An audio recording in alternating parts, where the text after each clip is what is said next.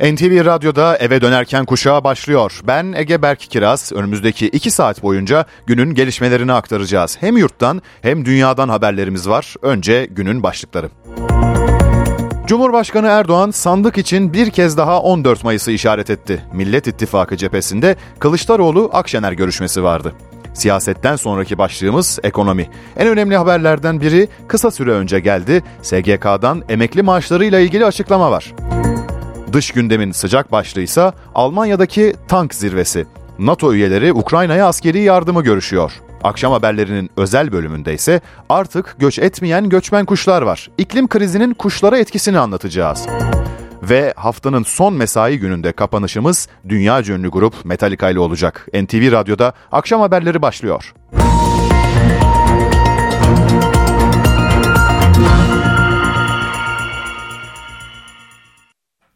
Cumhurbaşkanı Recep Tayyip Erdoğan'ın mesajlarıyla başlıyoruz. Erdoğan, seçim takvimi ve Yunanistan'la gerilime dair konuştu. Seçim için bir kez daha 14 Mayıs'ı işaret etti. Atina'ya ise sizi vurmak gibi derdimiz yok, yeter ki akıllı olun diye seslendi. Adaları silahlandırmaya kalkarsanız ee, biz eli kolu bağlı mı duracağız? Bak Miçotakis, gene sağda solda konuşuyorsun. Şunu iyi bil. Eğer bir yanlış yapmaya kalkarsan Çılgın Türkler yürür bunu bilesin. Cumhurbaşkanı Recep Tayyip Erdoğan'ın Yunanistan Başbakanı Mitsotakis'in son dönemde yaptığı açıklamalara tepkisi sert oldu. Diyorlar ki bu Tayfun diye bir füze Türkiye üretti. E ama işte bu Atina'yı vurursa ne olacak? Ya bizim Atina'yı vurmak gibi bir derdimiz yok. Yeter ki siz akıllı olun. İstanbul Esenyurt'ta temel atma töreninde konuşan Erdoğan, The Economist dergisinin kapağında yer alan ifadelere de tepki gösterdi. Türkiye'nin kaderini İngiliz The Economist mi belirleyecek? Benim milletim belirleyecek, milletim. Benim Mehmet'im, Ahmet'im, Hüseyin'im, Hasan'ım, Ayşem, Fatma'm, Hatice'm onlar belirleyecek. George kim ya? Helga kim ya? Cumhurbaşkanı Erdoğan'a cuma namazı çıkışında seçimin 14 Mayıs'ta olacağına yönelik mesajı da soruldu. Seçimle ilgili yetkinin kimde olduğunu bilmeyecek kadar cahillerin eline kaldık. Cumhurbaşkanı kararnamesiyle 60 gün önceden bu işin ilanını yapar ve 60 gün sonra da ne olur? Yüksek Seçim Kurulu bu kronolojik yapıyı çalıştırır.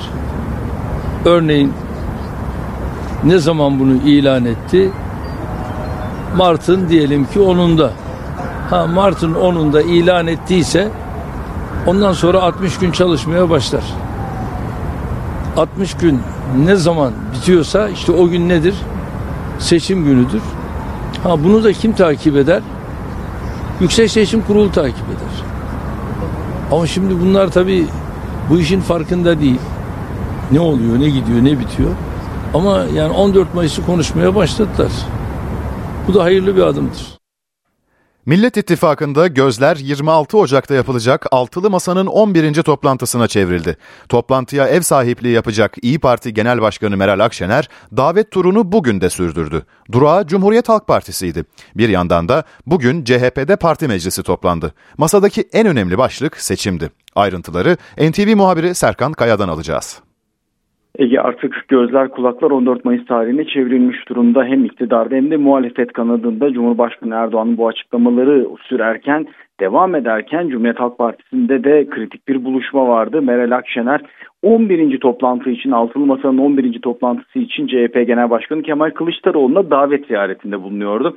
Elbette bir davet ziyaretiydi ama bir saat süren o görüşmede adaylık sürecinden 11. toplantının gündemine kadar birçok başlığın ele alındığını söylemekte yanlış olmayacaktır. 26 Ocak'ta 6 lider bir araya gelecek ve ilk kez adaylık sürecini resmi olarak ele alacaklar. O toplantıdan bir karar çıkar mı çıkmaz mı henüz netlik kazanmış durumda değil. Adayın masadan mı ya da masa dışındaki bir isimden mi olacağı o da netlik kazanmış durumda değil. Ancak ilk kez resmi olarak ele alınacak olması önemli. İşte tüm bu görüşmenin ardından da CHP lideri bu defa partisinin en üst karar organı olan parti meclisinin toplantısına başkanlık etti. O toplantıda edindiğimiz bilgilere göre adaylık süreci ya da adayın kim olacağı sorusu üzerinde çok net bir şekilde durulmasa da seçim ve seçim güvenliği en önemli başlıklardan birisiydi. Cumhuriyet Halk Partisi 14 Mayıs'ta yapılması muhtemel seçimlere nasıl hazırlanacak? Seçim güvenliği konusunda parti bazında nasıl adımlar atılacak? Bu konuda görüş alışverişinde bulunulduğu da belirtiliyor. Serkan Kaya aktardı. Sosyal Güvenlik Kurumu emeklilere %30'dan daha düşük zam yapıldığı iddialarına yanıt verdi. Açıklamada EYT'lilere yönelik de bazı bilgiler var. Ayrıntıları NTV Ankara İstihbarat Şefi Ahmet Ergen aktaracak. Öncelikle bu tartışmaların nasıl ortaya çıktığını aktarmamız gerekirse Sosyal Güvenlik Kurumu'nun e, emekli maaşı hesaplama modülü e, hizmeti bir süre önce teknik bakım güncelleme çalışmaları nedeniyle askıya alınmıştı. Bu modül yeniden hizmete girmeye başladığında özellikle emeklilikte yaşa takılanlar kapsamında emeklilik bekleyenler maaş hesaplatması yapmış ve yılbaşında yürürlüğe girmesi planlanan %30'luk zammın e, önceki maaş hesabına birebir yansımadığını görmeleri üstüne burada bir yanlışlık olduğu yönünde bilgiler e, dolaşmaya başlamıştı. E, Sosyal Güvenlik Kurumu bu konuda e, kapsamlı bir açıklama yaptı ve e, bu açıklamada e, emeklilerin maaş e, artışlarının belirlenme esaslarına ilişkin teknik detayları verdi. Buna göre sigortalıların aylıkları yani maaşlar hizmetin geçtiği dönemlerde geçerli olan aylık bağlama sisteminde belirlenen kurallar çerçevesinde aylık talep yılı esas alınarak hesaplanıyor. Bu ne anlama geliyor? Sigortalının gün ve kazançlarında bir değişiklik olmaması halinde bile her yılın tüketici fiyat endeksi artışı, gelişme hızı yani büyüme rakamı, aylık artışı yani maaş zammı verileri farklı olduğundan talep yılına göre aylık miktarı değişebiliyor. Şimdi bu teknik e, ayrıntıyı verdikten sonra Sosyal Güvenlik Kurumu 2023 yılı öncesinden bağlanan maaşlar dahil olmak üzere 2023 yılında talepte bulunanların yani emekli emeklilik talebinde bulunanların maaşlarının tamamında %30 oranında artış uygulandığını vurguladı. Aylık hesaplama sisteminde bir değişiklik yapılmadığına dikkat çekti ve mevcut yasal düzenlemelerde yer alan kurallar çerçevesinde maaşların hesaplandığını ifade etti. Yine EYT kapsamındaki sigortalılar için de farklı bir aylık hesabı yapılmayacağı bu açıklamada özellikle belirtildi. Hem tüketici fiyat endeksi hem de refah payı dikkate alınarak EYT kapsamındaki sigortalıların emekli maaşlarının da ödeneceği ifade edildi. Yine Sosyal Güvenlik Kurumu açıklamasında dikkat çekilen bir nokta e, son e, yapılan düzenleme ile en düşük emekli aylık miktarının dosya bazında 5500 liraya yükseltildiği hatırlatıldı ve 5500 liranın altında emekli aylığı ödendiğine yönelik haberlerin gerçeği yansıtmadığı vurgulandı. NTV Ankara İstihbarat Şefi Ahmet Ergen aktardı. Şimdi bir canlı yayına devam edeceğiz. Merkez Bankası Başkanı Şahap Kavcıoğlu İstanbul'da katıldığı programda gazetecilerin sorularını yanıtlıyor. Ee, genel havada iyiydi. Herkesin morali çok iyi. Herkes e, aynı şekilde e, gayet iyi, verimli bir toplantı olduğunu düşünüyorum. Teşekkür ederim.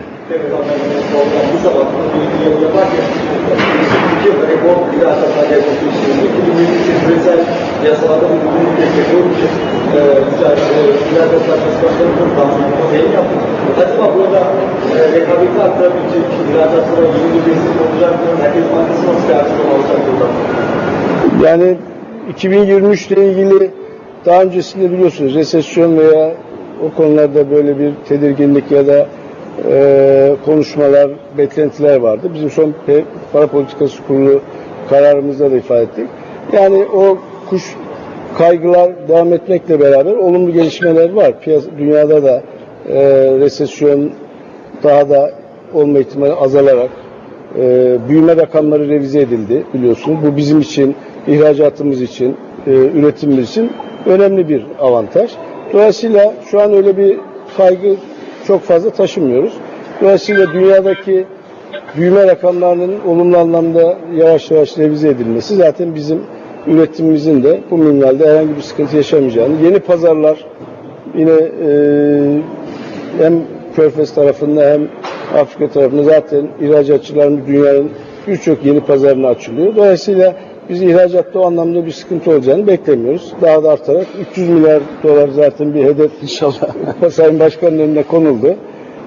Geçen sene de yine 225'ten 254 milyar dolar çok başarılı bir yıl geçirildi ve ihracatçılarımıza tekrar teşekkür ediyorum.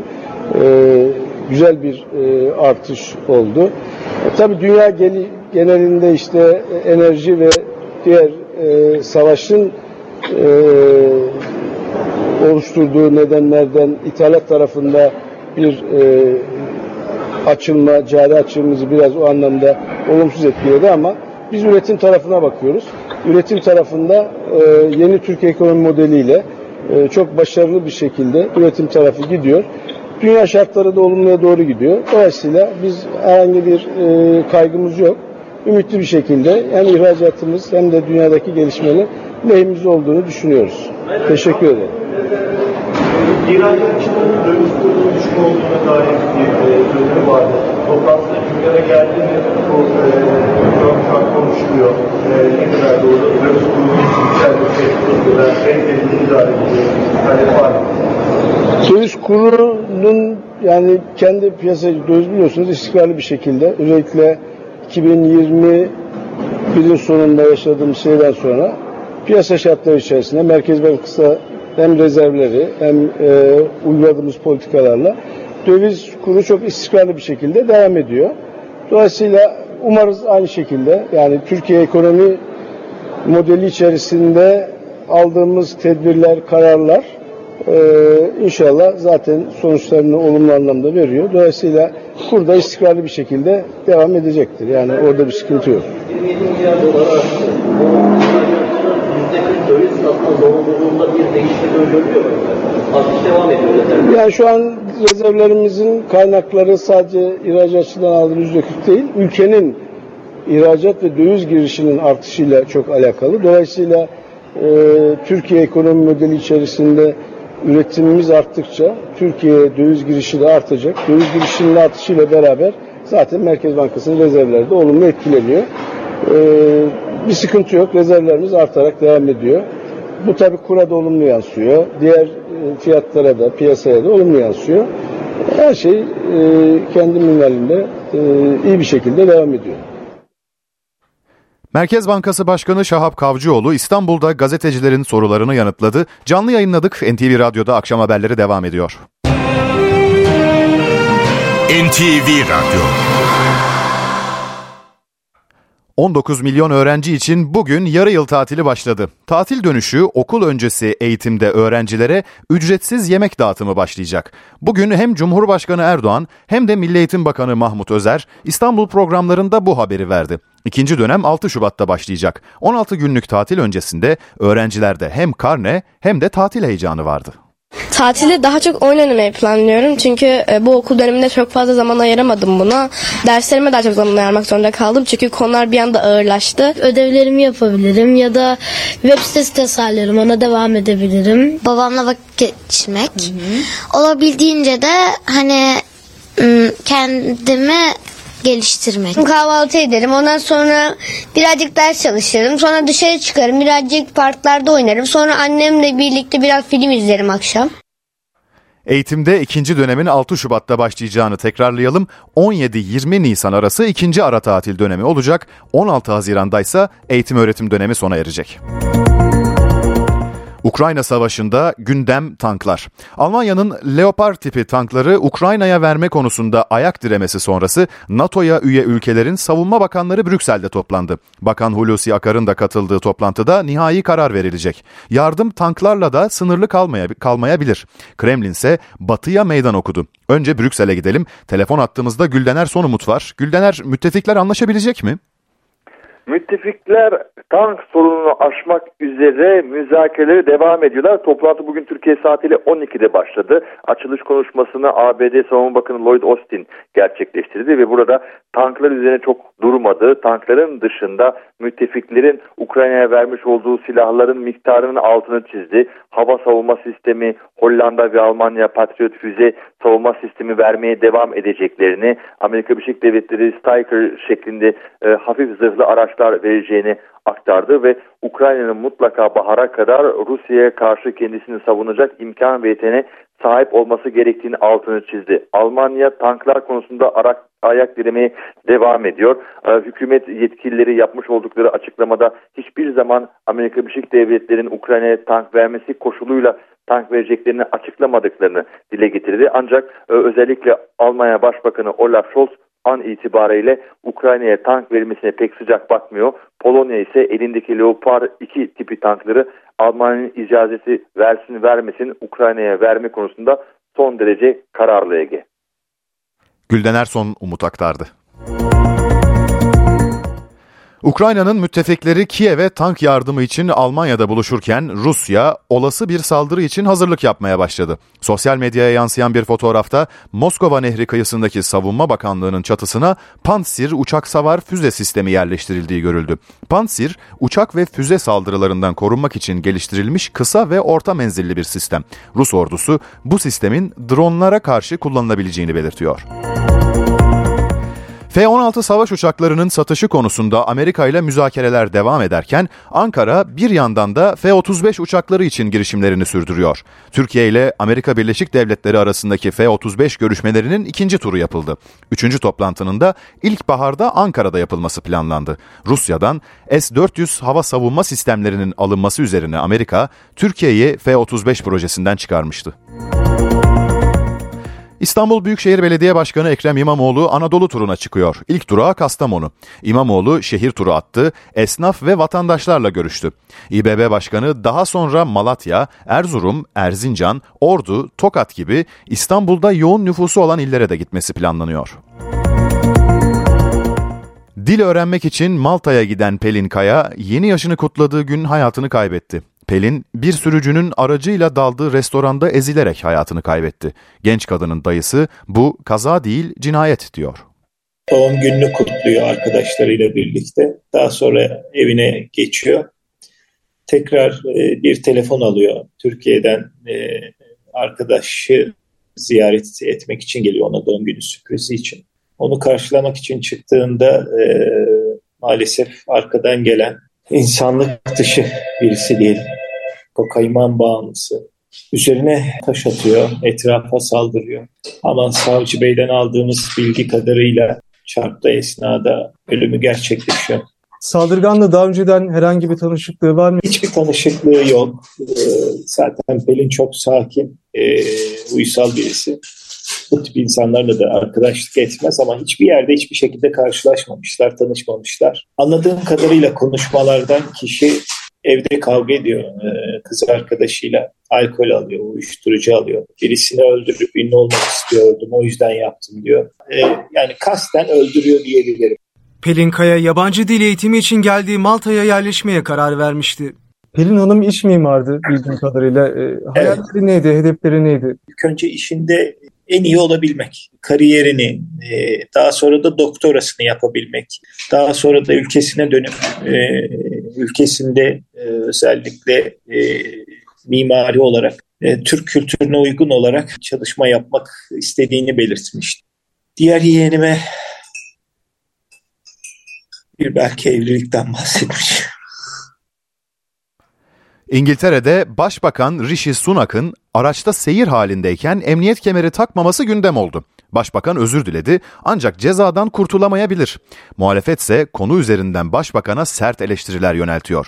İngiliz siyasetinde kemer krizini Londra'dan Gökhan Bozkurt anlattı. Başbakan Rishi Sunak emniyet kemeri takmadığı için ceza alabilir. Hareket halindeki aracından sosyal medya hesabı için mesaj yayınlayan Sunan kemer takmadığı görüldü. Polis görüntüleri incelemeye aldı. İngiltere'nin Lancashire bölgesinde polis araçlarının eşlik ettiği şekilde yol alan araçta çekildiği anlaşılan görüntüler tartışma yarattı. Lancashire polisi tartışmalar sonrası görüntülerle ilgili inceleme başlatıldığını duyurdu. Lancashire'da kalkınma fonu ile ilgili açıklamasını yapan Sunak bir anlık bir muhakeme hatası yaptığını kabul etti ve özür diledi.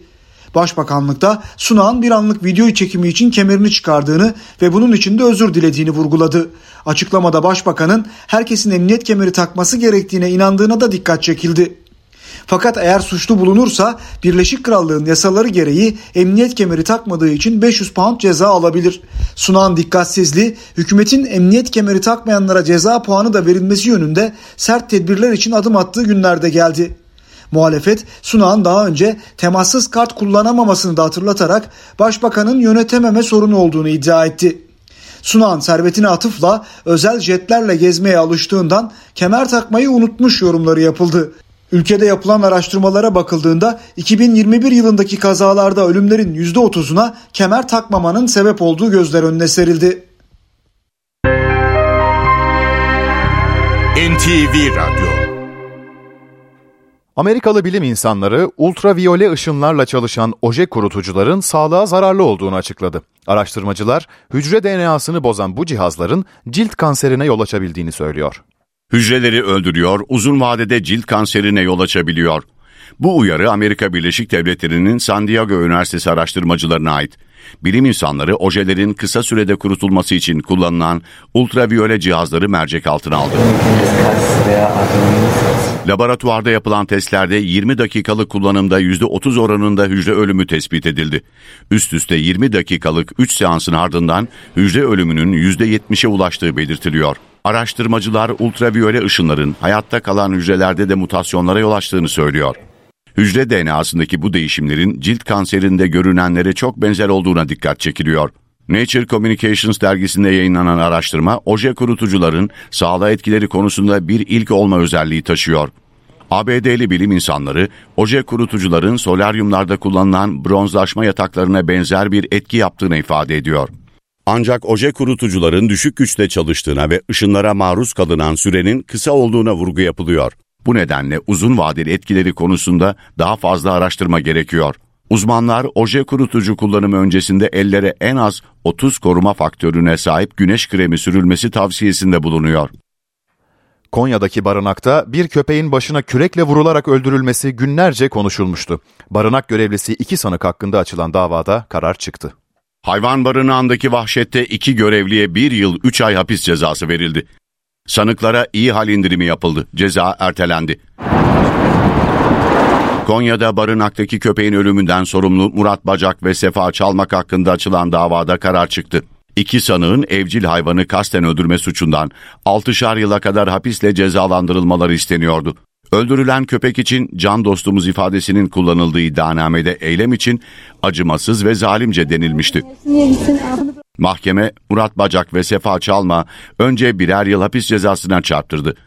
Ancak barınakta veteriner teknisyen ve sağlık teknisyeni olarak görev yapmaları nitelikli hal sayılarak ceza bir yıl altı aya çıkarıldı. Daha sonra ceza pişman olduklarını söyledikleri için bir yıl üç aya indirildi ve hükmün açıklanması geri bırakıldı. Böylece sanıklar 5 yıl süreyle denetime tabi tutulacak. Bu sürede başka bir suça karışmamaları halinde ceza düşecek. Herkesin tepkisini çeken görüntü geçen yıl Konya Sahipsiz Hayvan Bakım Evi ve Rehabilitasyon Merkezi'nde kaydedilmişti. Görüntüde elinde kürek olan bir görevli yerdeki köpeğe yaklaşarak defalarca vuruyordu. Devamında ipe bağlanarak sürüklenen köpek ölmüştü. Bizimkiler ve Perihan abla gibi unutulmaz dizilerin yönetmeni Yalçın Yelence hayatını kaybetti. Yelence 69 yaşındaydı.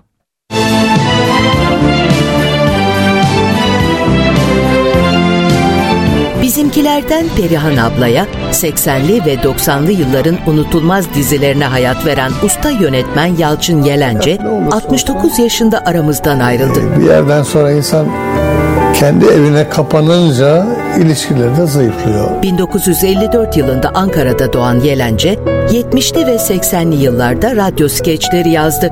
TRT'nin efsane dizisi Pazar günlerinin vazgeçilmezi bizimkilerin 454 bölümüne imza attı. Efendim gözünüz aydın. Küçük Bey geliyormuş galiba yeğeniniz. Geliyor geliyor. Perihan abla yarı şaka yarı ciddi, yazdıkçılar gibi ses getiren pek çok televizyon yapımına yönetmen, öykü ve senaryo yazarı olarak katkıda bulundu. Ziyaret yok dedim o kadar. Hesap vermeyeceğim size. Bacı böyle ters konuşma affedersin. Sen öyle burnuna her şeye sokma bakalım Abbas Bey. Zeki Alasya Metin Akpınar ikilisi için biri uyarlama, diğeri özgün, patron duymasın ve yanlış numara filmlerinin senaryolarını kaleme aldı. 1999 yılında ilk uzun metraj sinema filmi Duruşmayı çekti. Kilitle şu kapıyı. Kapat. Zinciri de tak ha. Bir dönem üniversitelerde televizyonda metin ve senaryo yazımı, yapım ve yönetim, sinema tarihi ve film teorileri dersleri verdi. Kars'ın Solan Rengi Molokanlar belgeseliyle Safranbolu 9. Altın Safran Belgesel Film Yarışması'nda profesyonel dalda birincilik ödülü kazandı. Hikayelerle e, benim yaşadığım gerçekler birbirine uydu. Bu da büyük mutluluk verdi açıkçası.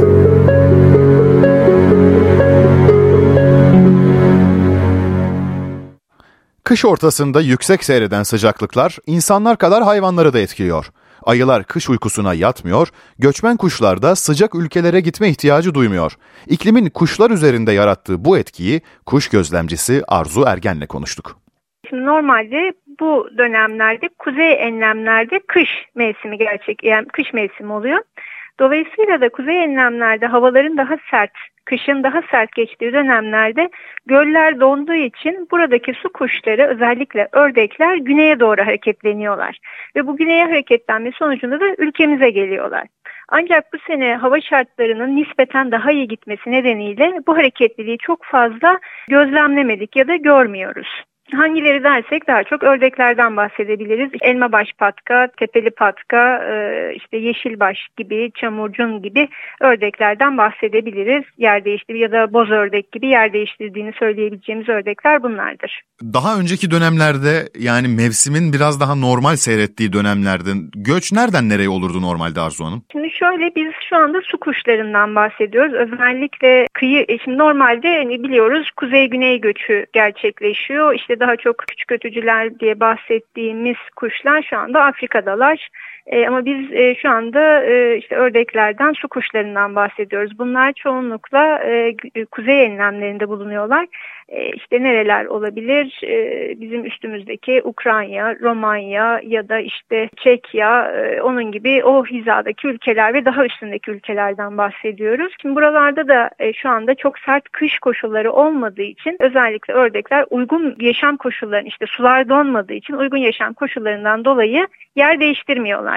Bizler de bu sene yaptığımız kış ortası su kuşu sayımlarında aslında daha sonuçlar daha netleşmedi ama bu sayımlarda geçen yıllara göre nispeten daha az sayıda kuş gözlemlediğimiz için zaten bunları söyleyebiliyoruz. Peki şu da merak edilen konulardan bir tanesi göçün gerçekleşmemesi Türkiye'deki kuş sayısını etkiler mi? Etkilerse nasıl etkiler? Bu sayımları yaparken şunları gözlemledik. Ciddi bir su kriziyle karşı karşıyayız. Özellikle baraj göllerindeki ya da diğer sulak alanlardaki su miktarlarının ciddi anlamda düştüğünü görüyoruz.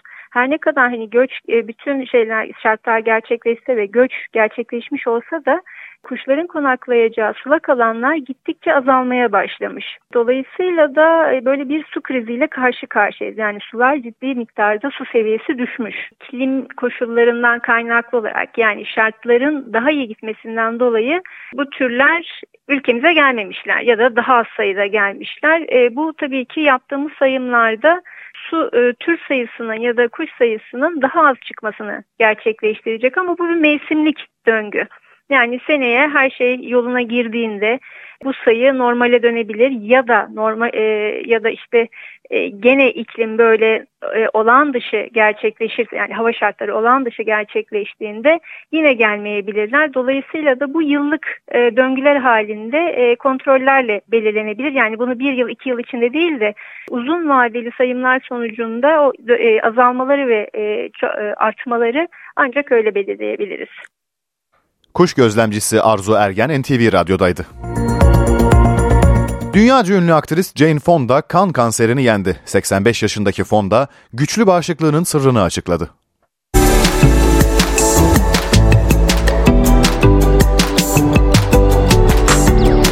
85 yaşındaki sinemanın yaşayan efsanesi Jane Fonda uzun yaşamın sırrını açıkladı. That I began to feel whole.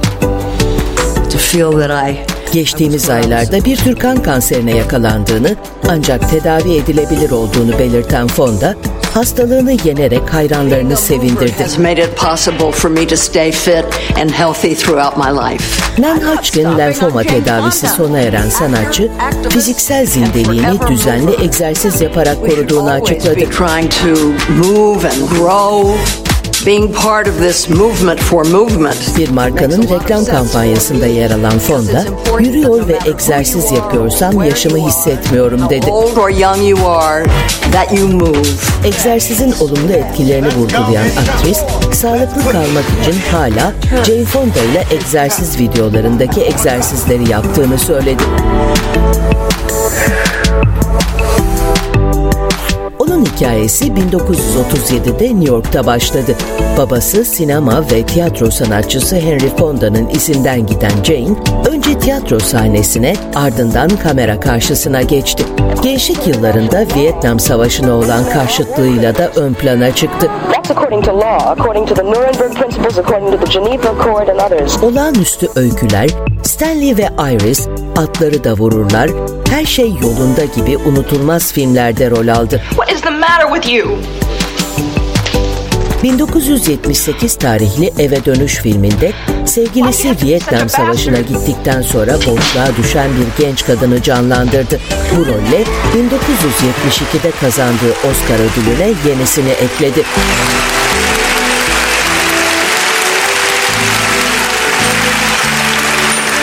...80'lerde bütün dünyayı etkisi altına alan aerobik akımına öncülük etti.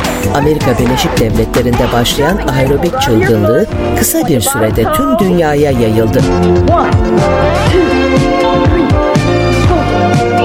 Jane Fonda zamana direnen zarafetiyle, savaş karşıtı ve insan haklarına duyarlı kimliğiyle, sinema tarihini etkileyen performanslarıyla dünyanın en ünlü yıldızları arasında yer alıyor.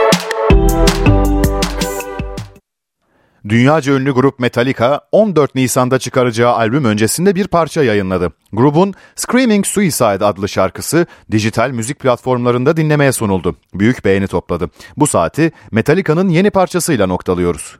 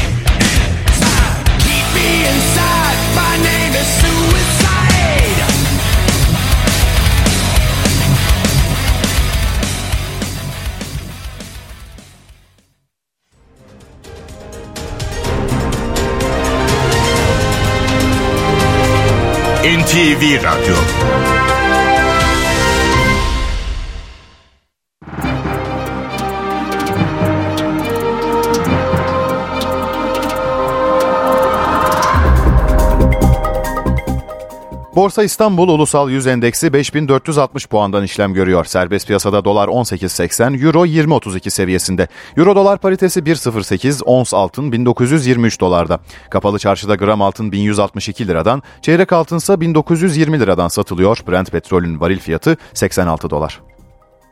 İstanbul'da trafik yoğunluğu %74 seviyesinde. D100 Beylikdüzü istikameti hayli yoğun. Tem Mahmut Bey basın ekspres hattında da sıkışıklık devam ediyor. Anadolu'da Tem Ataşehir Dudullu bölgesindeki sıkışıkla, sıkışıklık da bu dakikalarda devam etmekte. Birinci köprüde 15 Temmuz Şehitler Köprüsü'ndeki trafik yoğunluğu Büyükdere Caddesi ve Mecidiyeköy bölgesinde birikmiş durumda. Diğer tarafta Fatih Sultan Mehmet Köprüsü'nde ise her iki yakadan da hem Avrupa'dan hem de Anadolu'dan geçişler bu dakikalarda fazlasıyla yoğun yolda olanlara güvenli yolculuklar.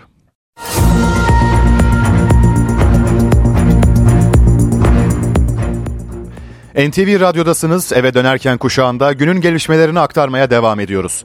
Vergi, sigorta primi, idari para cezaları gibi devlete olan borçlar yeniden yapılandırılacak. Paketin hazırlıkları tamamlandı. Hafta başında kabine toplantısı sonrası ayrıntıların açıklanması bekleniyor. Devlete olan tüm borçlar yapılandırılacak. Şirketlere matrah artırımı imkanı sağlanacak. Kasa affı ve stok affı düzenlemesi de yapılacak. Hazine ve Maliye Bakanlığı Cumhuriyet tarihinin en kapsamlı borç yapılandırma düzenlemesini hazırladı. Borç yapılandırma paketi önümüzdeki hafta başında yapılacak kabine toplantısında değerlendirilecek. Ayrıntılarını Cumhurbaşkanı Recep Tayyip Erdoğan'ın açıklaması beklenen paketle kamuya olan tüm borçlar yeniden yapılandırılacak. NTV'nin edindiği bilgilere göre pakette vergi, sigorta primi, adli ve idari para cezaları, milli emlak borçları yeniden yapılandırılacak. Yapılandırma kapsamında ana para borçları korunacak. Ancak ana para borcuna eklenen faiz ve gecikme zammı tutarlarının tahsilinden büyük ölçüde vazgeçilecek. Önceki yapılandırmalarda olduğu gibi belli bir katsayıyla hesaplanan yeni tutarlar peşin ve taksitle ödenebilecek. Peşin ödeme halinde faiz tutarının %90'a varan oranda silinmesi mümkün olacak. Önceki yapılandırma paketlerinde olduğu gibi belirlenecek tutarın altındaki borçlar da tamamen silinecek. Yine vatandaşların su başta olmak üzere belediyelerle olan borçlarıyla öğrenim kredisi borçlarının da yapılandırma kapsamında olması bekleniyor.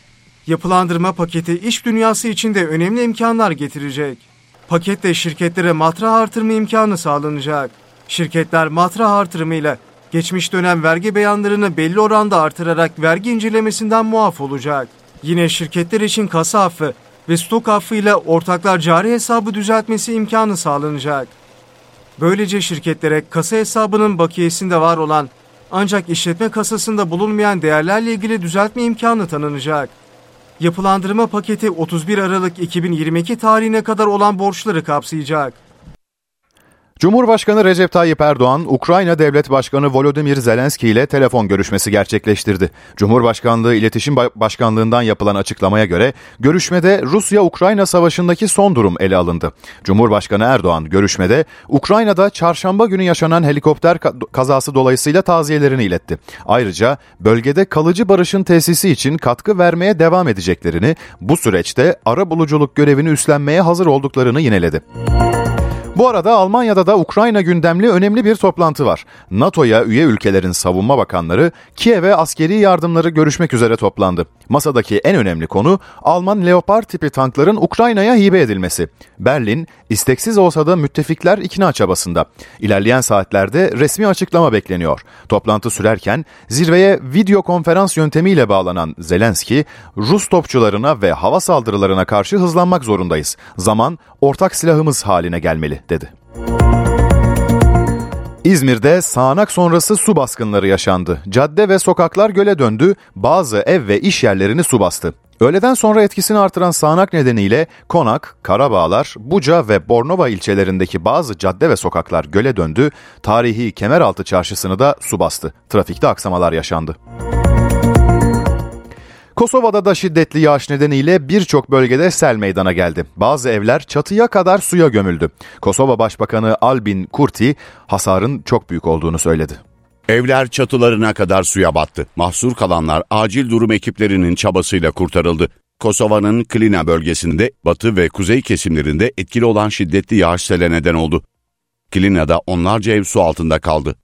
Ev ve araçlarda hasar oluştu. Evi 20 dakika içinde su bastı. Mutfakta, bahçede, garajda ve diğer evlerde hasar var. Birinci katın tamamı etkilendi. Tüm aletler hasar gördü. Selin etkili oldu. Skenderaş kasabasında da ev ve iş yerlerini su bastı. İş yeri çalışanları sel suyunu dışarı itmek için kar kürekleri kullandı. Göle dönen sokaklarda çok sayıda araç da devrildi. Kosova Başbakanı Albin Kurti şu ana kadar herhangi bir can kaybı kaydedilmediğini ancak hasarın çok büyük olduğunu söyledi. Sellerden nehir yataklarının yok edilmesi, ormansızlaşma ve diğer sorunlarda dahil olmak üzere doğal savunmaların son 20 yıldır ihmal edilmesini sorumlu tuttu. Acil durum ekiplerinin evlerinde mahsur kalan yüzlerce kişiyi kurtardığı açıklandı. Yetkililer önümüzdeki günlerde daha fazla sel beklendiği konusunda uyardı. Isparta'da kadın cinayeti davasında tutuklu sanık eşini kazara öldürdüğünü savundu. Mahkeme başkanı ise sorularıyla sanığın silah yalanını ortaya çıkardı. 18 yıllık eşini vurdu. Mahkemede kendisini silahın emniyeti yanlışlıkla açılmış diye savundu. Olayda kullanılan tabancayı duruşma salonuna getirten hakim, emniyetin kolay açılmadığını belirledi. Bu ülkede hukuk mahkemeleri vardır. Eğer anlaşamıyorsan boşanırsın. Kafasına veya da kalbine bir kurşunla onu çukura atmazsın. Olay Isparta'da geçen yıl Ekim ayında meydana geldi. Sezer Işık tartıştığı eşi Yadigar Işık'ı iki çocuğunun önünde tabancayla vurarak öldürdü. Ömür boyu hapis cezası istemiyle yargılanan Sezer Işık, eşimi öldürme kastım yoktu, boğuşurken oldu dedi. Mahkeme başkanı bunun üzerine, peki silahı belinden çıkardığın esnada emniyet nasıl açıldı, namluya mermi nasıl verildi diye sordu. Sanık Sezer Işık, belimden silahı çekerken emniyeti açılmış. Mermiyi de bir gün önceden namluya vermiştim dedi. Hakim bu sözlere inanmadı. Tabancanın adli emanetten getirilmesini istedi. Emniyet tertibatının kolaylıkla açılıp açılmadığının belirlenmesini istedi. Silahı önce kendi inceledi. Ardından sanık ve müşteki avukatlarına inceletti. Emniyet tertibatının kolay açılmadığını belirleyen mahkeme başkanı bunu tutanağa geçirdi.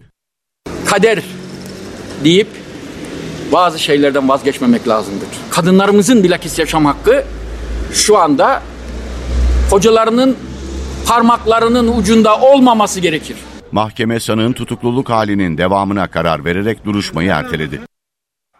700 bin kamu işçisinin 2 yıllık zamlarının belirleneceği toplu sözleşme görüşmeleri başladı. Türk İş Başkanı Ergün Atalay önce taban aylığında iyileştirme ardından refah payı bunun üzerine de 2023 zammı talep ettiklerini söyledi.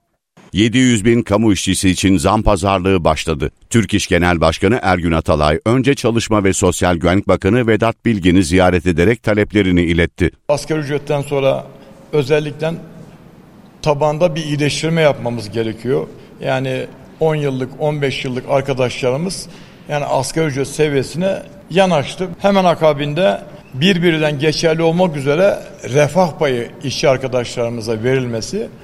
Arkadan da 2023 yılında verilecek işlere zam. Atalay 2023 yılı zam talepleriyle ilgili Hak İş'te bir görüşme yaptıktan sonra karar verileceğini söyledi. Toplumun razı geleceği asgari ücrete söylediğim gibi bizim razı geleceğimiz bu iyi oldu diyeceğimiz bir şey olursa işte zevkle beraber oturup hallederiz. Talebimiz de bu. Geçici işçilerin kadroya alınmasıyla taşeron sorununa da çözüm bulunması da talepler arasında. Kitler başta olmak üzere bir daha bu ülke gündeminden taşeron lafını kaldırmamız gerekiyor. Türk İş'in talebi, sendikaların talebi bu. Görüşmelerde karayolları, demiryolları, il özel idareleri, şeker fabrikaları, elektrik üretim santralleri, kömür işletmeleri, bakanlıklar, üniversiteler ve hastanelerde çalışan işçilerin 2023-2025 arası zamları belirlenecek. Türkiye'de geçen yıl kartlı alışveriş harcamaları 3 trilyon 708 milyar liraya ulaştı. En yüksek harcama artısı artışı havayolu sektöründe görüldü. Türkiye'de kartlı ödemeler araştırmasını anlatalım. Kartlı harcamalar 2022 yılında %116 arttı. Garanti BBVA ödeme sistemleri, bankalar arası kart merkezi ve Mastercard verileri üzerinden gerçekleştirilen Türkiye'de kartlı ödemeler 2022 araştırmasının sonuçları yayınlandı. Buna göre Türkiye'deki toplam banka ve kredi kartı adedi %17'lik artışla 340 milyon adede yükseldi. Bu oranın 99 milyonunu kredi kartları, 241 milyonunu ise banka kartları oluşturdu. Geçen yıl gerçekleşen toplam kartlı harcamalarda %116'lık artış kaydedildi. 3 trilyon 708 milyar liraya ulaşan harcamaların yarısından fazlası temassız ödeme şeklinde yapıldı. En fazla kart kullanımı alışveriş merkezlerinde gerçekleşti. En yüksek harcama artışı %229 ile havayolu sektöründe görülürken onu %184 ile akaryakıt ve %157 ile yeme içme sektörü takip etti. 2022 yılında kredi kartıyla yapılan harcamaların %75,4'ü peşin, %24,6'sı taksitli olarak yapıldı. Ayrıca kredi kartıyla yapılan e-ticaret harcamalarının taksit sayısında artış gözlemlendi. Yıl sonu itibariyle Türkiye'de 15 yaşından büyük nüfus içinde banka hesabı olanların oranı da %86'ya ulaştı. Bu oran Avrupa'da %97 seviyesinde bulunuyor. Antalya trafiğinde yolcuları şaşırtan olayı anlatalım. Otobüs şoförüyle yolcular arasında ön kapıdan inme konusunda tartışma çıktı. Yolcular uyarıları dinlemeyince şoför kızdı, aracı terk etti. Kendisiyle tartışan yolculara küstü. Kontak kapatıp otobüsten indi. Antalya'da otobüs şoförü Raci Altunay yolcuların ikna etmesiyle yeniden görevine döndü. Söylüyorum etmeyin yapmayın diyorum. Bak gidemeyeceğim devam edemeyeceğim diyorum. Hala da üzerime geldikçe ben de mecburen arabayı istop edip kapatmak zorunda kaldım. Çünkü insanın biz de insanız. Bizim de bir psikolojimiz var. Lara Varsak seferini yapan Raci Altunay otobüsteki yolcularla ön kapıdan inme konusunda tartıştı. Yolculardan orta ve arka kapılara ilerlemelerini istedi. Ön kapıdan indiremeyeceğini söyledi. Bak ön tarafta duruyorsunuz ama inerken o arka kapıdan ineceksiniz. Ona göre kendinizi ayarlayın yani. İndirmem bu ön kapıdan yolcuyu. Aç kapıyı. Açtık ya kapıyı niye inmiyorsun sen? Bak benim canımı sıkma. Bak sabah sabah benim canımı sıkma. Şoförle yolcular arasında tartışma çıktı. Herkes işe gitmek için biniyor bu otobüse. İmkanlarımız olsun zaten hep. Kendi arabamızda Çok sert davranıyor. Abla vallahi az daha konuşursan yemin ederim eder iner giderim. Bazı yolcuların tehditvari sözleri üzerine sinirlenen şoför otobüsü durdurdu, kontak kapattı. Yolcular büyük şaşkınlık yaşadı. İlk defa olmuyor mu size? İlk defa denk geldik. Vallahi bak. Yolcuların ikna ettiği şoförün yaklaşık 20 dakika sonra yeniden otobüse binmesi sağlandı. Bir kadın yolcununsa şoföre sakinleşmesi için şeker verdiği görüldü. Ben bu insanlara hizmet veriyorum. Şoföre haykırırsan ondan sonra bir de küfürlü konuşursan benim başka yapacak bir çarem kalıyor mu? Tükendiğini söyleyerek istifa eden Yeni Zelanda Başbakanı Jacinda Ardern ayrılma kararının ardından ilk kez konuştu. Uzun zaman sonra ilk kez rahat uyuduğunu söyledi. Görevini bırakacağını duyurdu, rahat bir uyku çekti. Yeni Zelanda Başbakanı Jacinda Ardern yeni hayatına hazırlanıyor.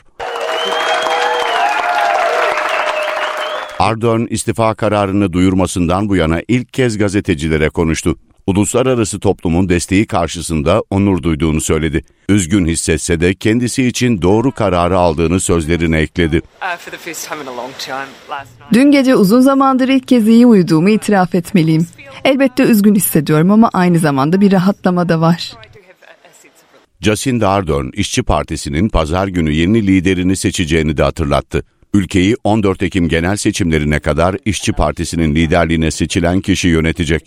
Jacinda Ardern görevini sürdürmek için yeterli enerjisinin kalmadığını belirterek istifasını açıklamıştı. Ardern 2017 yılında 37 yaşında başbakan seçildiğinde dünyanın en genç kadın başbakanı ünvanını almıştı. İngiltere Kralı 3. Charles, kraliyet ailesinin gelirlerinden yıllık 1 milyar sterlini İngiliz hükümetinin hazinesine aktaracak. Açıklamayı Kraliyet Finans Kuruluşu yaptı. 1 milyar sterlinlik gelirin kraliyetin bir Alman şirketiyle yaptığı rüzgar anlaşmasından elde edilecek kar olduğu ifade edildi. Adada enflasyonun %10'a yükselmesi alım gücünü düşürmüş, birçok hane ısınma ücretlerini ödeyemez noktaya gelmişti. Çin'de Bahar Bayramı olarak da adlandırılan yeni yıl heyecanı tüm ülkeyi sardı. Tarihi 3000 yıl öncesine dayanan Bahar Bayramı'nda yüz milyonlarca Çinlinin seyahat etmesi bekleniyor. Ülkede hava ve kara ulaşımında hareketlilik şimdiden başladı. Bayram heyecanını Çin Uluslararası Radyosu'ndan Ying Zhao anlattı.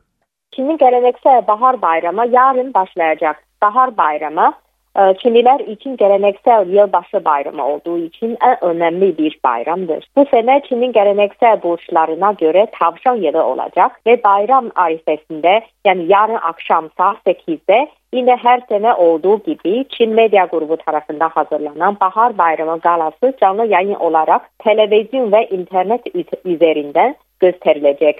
Bayram galası Çinliler yıllardır e, yani 1900 83 yılından başlayan ve 4,5 saat süren galanın eşliğine e, yeni yıla giriyor. Bahar bayramı sırasında Çinliler ya memleketine dönüyor ya e, veya seyahate gidiyor. Önemli olan bayramı kendi ailesine beraber kutlamak. O yüzden dünyadaki en büyük iç göç hareketi de bu bayram döneminde görülüyor. Bu sene Covid-19 salgınına karşı karantina politikasının kaldırılmasından sonraki ilk bahar bayramı olduğu için insanlar tren, uçak ve başka kamu taşıt araçlarıyla kendi memleketine dönmeyi veya aileleriyle seyahate çıkmayı tercih ediyor. Bu senenin bayram trafiği 15 Şubat'a kadar sürmesi ve seyahat sayısının 2 milyar 95 milyona ulaşması bekleniyor. Salgınla mücadele politikasının gevşemesiyle Çinliler normal yaşama döndü. Bu seneki bayram sırasında farklı kentlerde çeşitli kutlama etkinlikleri düzenleniyor.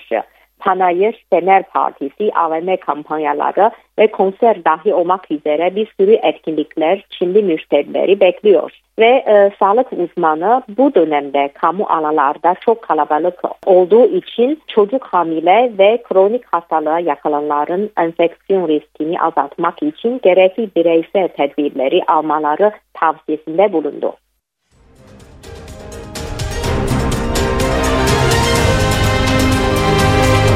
NTV Radyo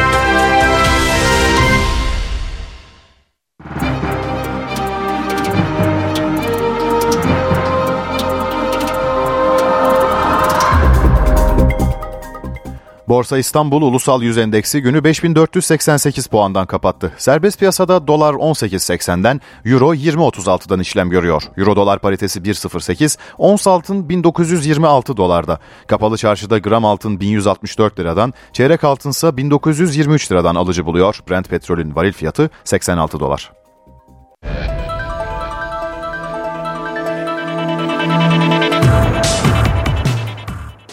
Beşiktaş Vensan Abu Bakar'ı bekliyor. Kamerunlu golcü bu akşam İstanbul'da olacak. Sağlık kontrolünden sonra 2,5 yıllık sözleşme imzalayacak. Beşiktaş kulübü transfer prosedürünü yetiştirirse Abu Bakar pazar günü Kayseri Spor maçının kadrosunda yer alacak. Beşiktaş'la iki şampiyonluk yaşayan Kamerunlu forvet bir kez de Türkiye Kupası'nı kaldırdı. Abu Bakar siyah beyazlılarda geçirdiği iki dönemde 67 maça çıktı, 35 gol 9 asistlik performans sergiledi. Fenerbahçe sezon başında kiraladığı Bruma'nın bonservisini aldı. Sarı lacivertliler Hollanda ekibi PSV ile anlaştığını açıkladı. Bruma'nın bonservisi için 4 milyon 250 bin euro ödenecek. Sarı lacivertliler Portekizli futbolcuyu sezon başında satın alma opsiyonuyla kiralamıştı. Ancak Bruma Fenerbahçe'de bu sezon yalnızca bir Süper Lig maçında forma giyebildi. İlk transfer döneminin sonunda federasyona bildirilen nihai kadroda Bruma kendisine yer bulamamıştı. Lionel Messi ve Cristiano Ronaldo'nun heyecanla beklenen düellosundan 9 gol çıktı. Gösteri maçında Riyad karmasıyla karşılaşan Paris Saint Germain sahadan 5-4 galip ayrıldı. Efsanelerin Suudi Arabistan'daki 9 gollü düellosunu Lionel Messi kazandı. Paris Saint Germain'in Cristiano Ronaldo'nun formasını giydiği Riyad karmasıyla karşılaştığı gösteri maçında Fransız ekibi sahadan 5-4'lük galibiyetle ayrıldı. Kral Fat stadında 70 bin seyircinin önünde oynanan maçın açılış golünü 3. dakikada Messi attı. Ronaldo ise 34. dakikada penaltı noktasından yanıt verirken 45. dakikada ikinci golünü kaydetti. Messi ve Ronaldo'nun 61. dakikada oyundan çıktığı mücadelenin kapanış golünü duraklama dakikalarında eski Beşiktaşlı Talişka attı. Messi ve Ronaldo'nun tarihi düellosu yoğun ilgi görürken bir taraftar maç bileti için 2 milyon 650 bin dolar ödedi. Suudi iş insanı Musref Elhamdi, maç sonunda iki takımın soyunma odasını ziyaret hakkı sunan VIP bilet için astronomik bedeli gözden çıkardı. Fenerbahçe Beko Euroleague'deki galibiyet serisini kritik bir zaferle devam ettirdi. Sarı lacivertliler Monaco'yu uzatmada 98-94 mağlup etti.